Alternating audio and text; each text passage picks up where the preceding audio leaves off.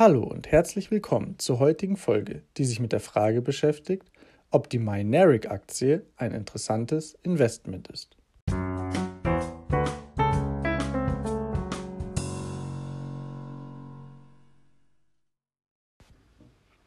Alle Texte sowie die Hinweise und Informationen stellen keine Anlageberatung oder Empfehlung zum Kauf oder Verkauf von Wertpapieren dar. Sie dienen lediglich der persönlichen Information und geben ausschließlich die Meinung des Autors wieder. Bevor wir mit der Folge beginnen, möchte ich euch auf meinen Instagram-Kanal, das Aktienalpaka, aufmerksam machen. Wer Interesse an aktuellen Börsennews und Aktientipps hat, kann mir gerne folgen.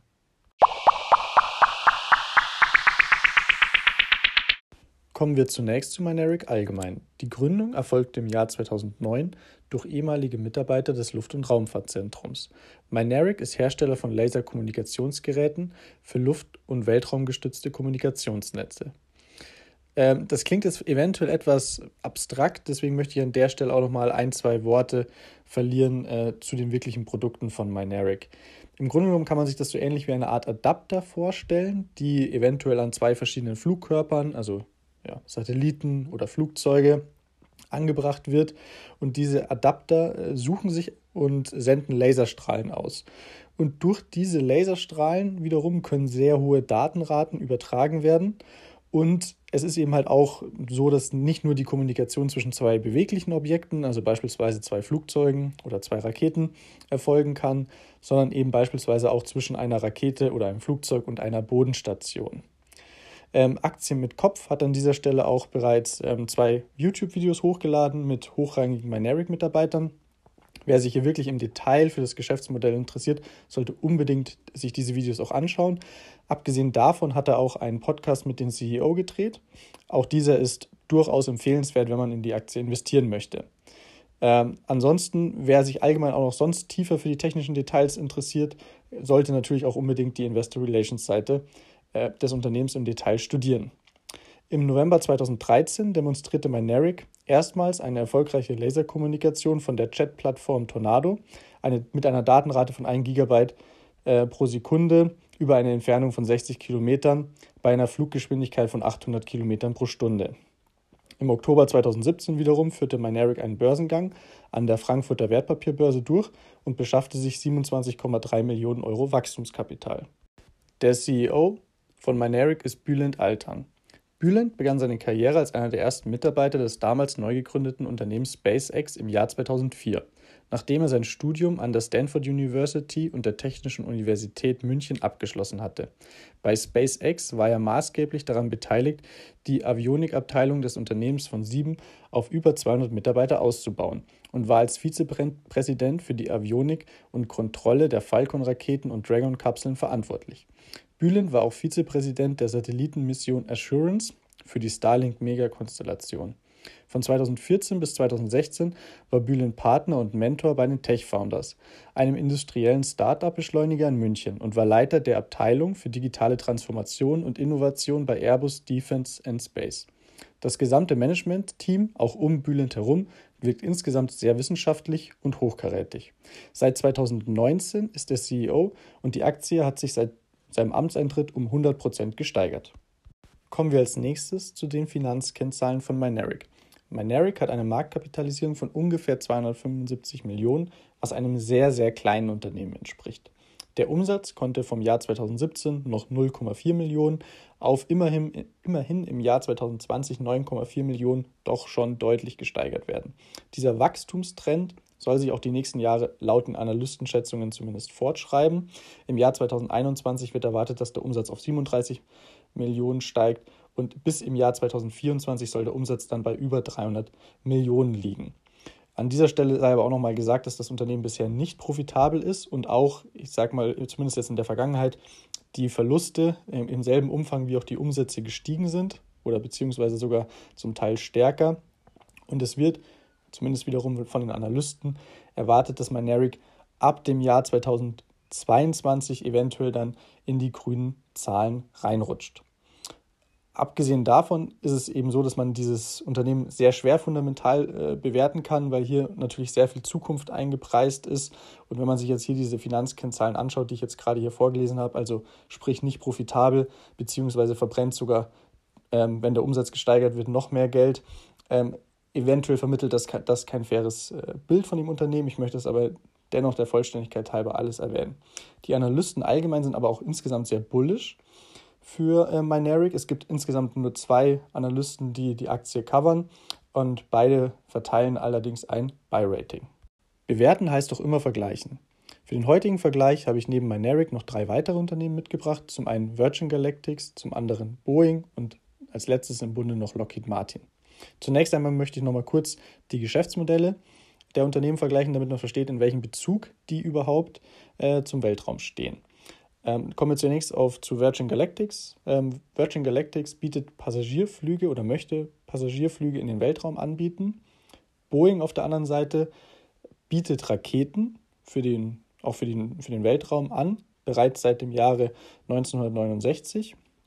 Lockheed Martin ist eigentlich im Schwerpunkt ja ein Rüstungskonzern, bietet allerdings auch Raketen und auch Satelliten für den Weltraum an.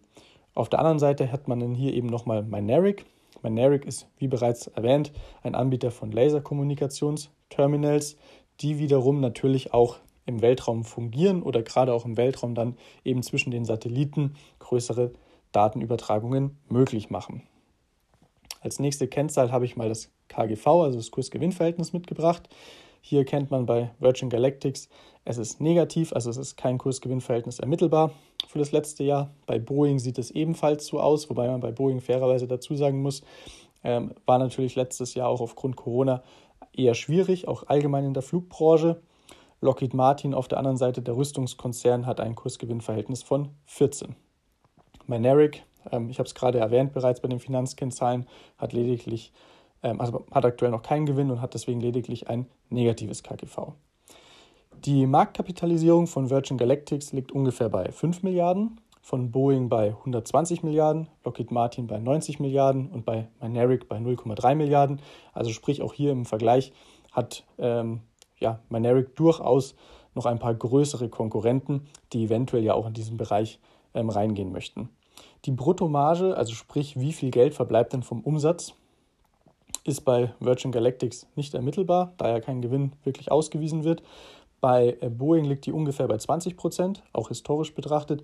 Bei Lockheed Martin ist sie etwas niedriger bei 10 Prozent und beim Mynaric ist sie wiederum ebenfalls nicht ermittelbar.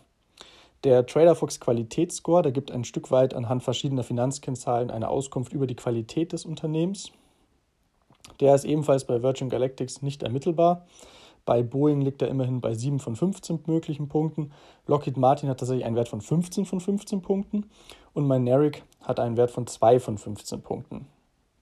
Zusammenfassend kann man sagen, dass fundamental gerade der Weltraumsektor sehr, sehr schwer zu bewerten ist. Ähm, am interessantesten für mich, zumindest anhand der fundamentalen Kennzahlen, sieht für mich tatsächlich Lockheed Martin aus. Es ist natürlich ein Rüstungskonzern, das muss einem natürlich bewusst sein, wenn man hier investieren möchte.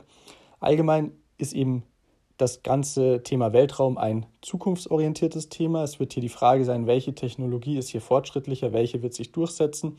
Das heißt, man muss hier auch ein Stück weit vielleicht den Blick in die Zukunft wagen und auch mal auf sein Bauchgefühl hören. Kommen wir nun zu den positiven Aspekten der Mynaric-Aktie.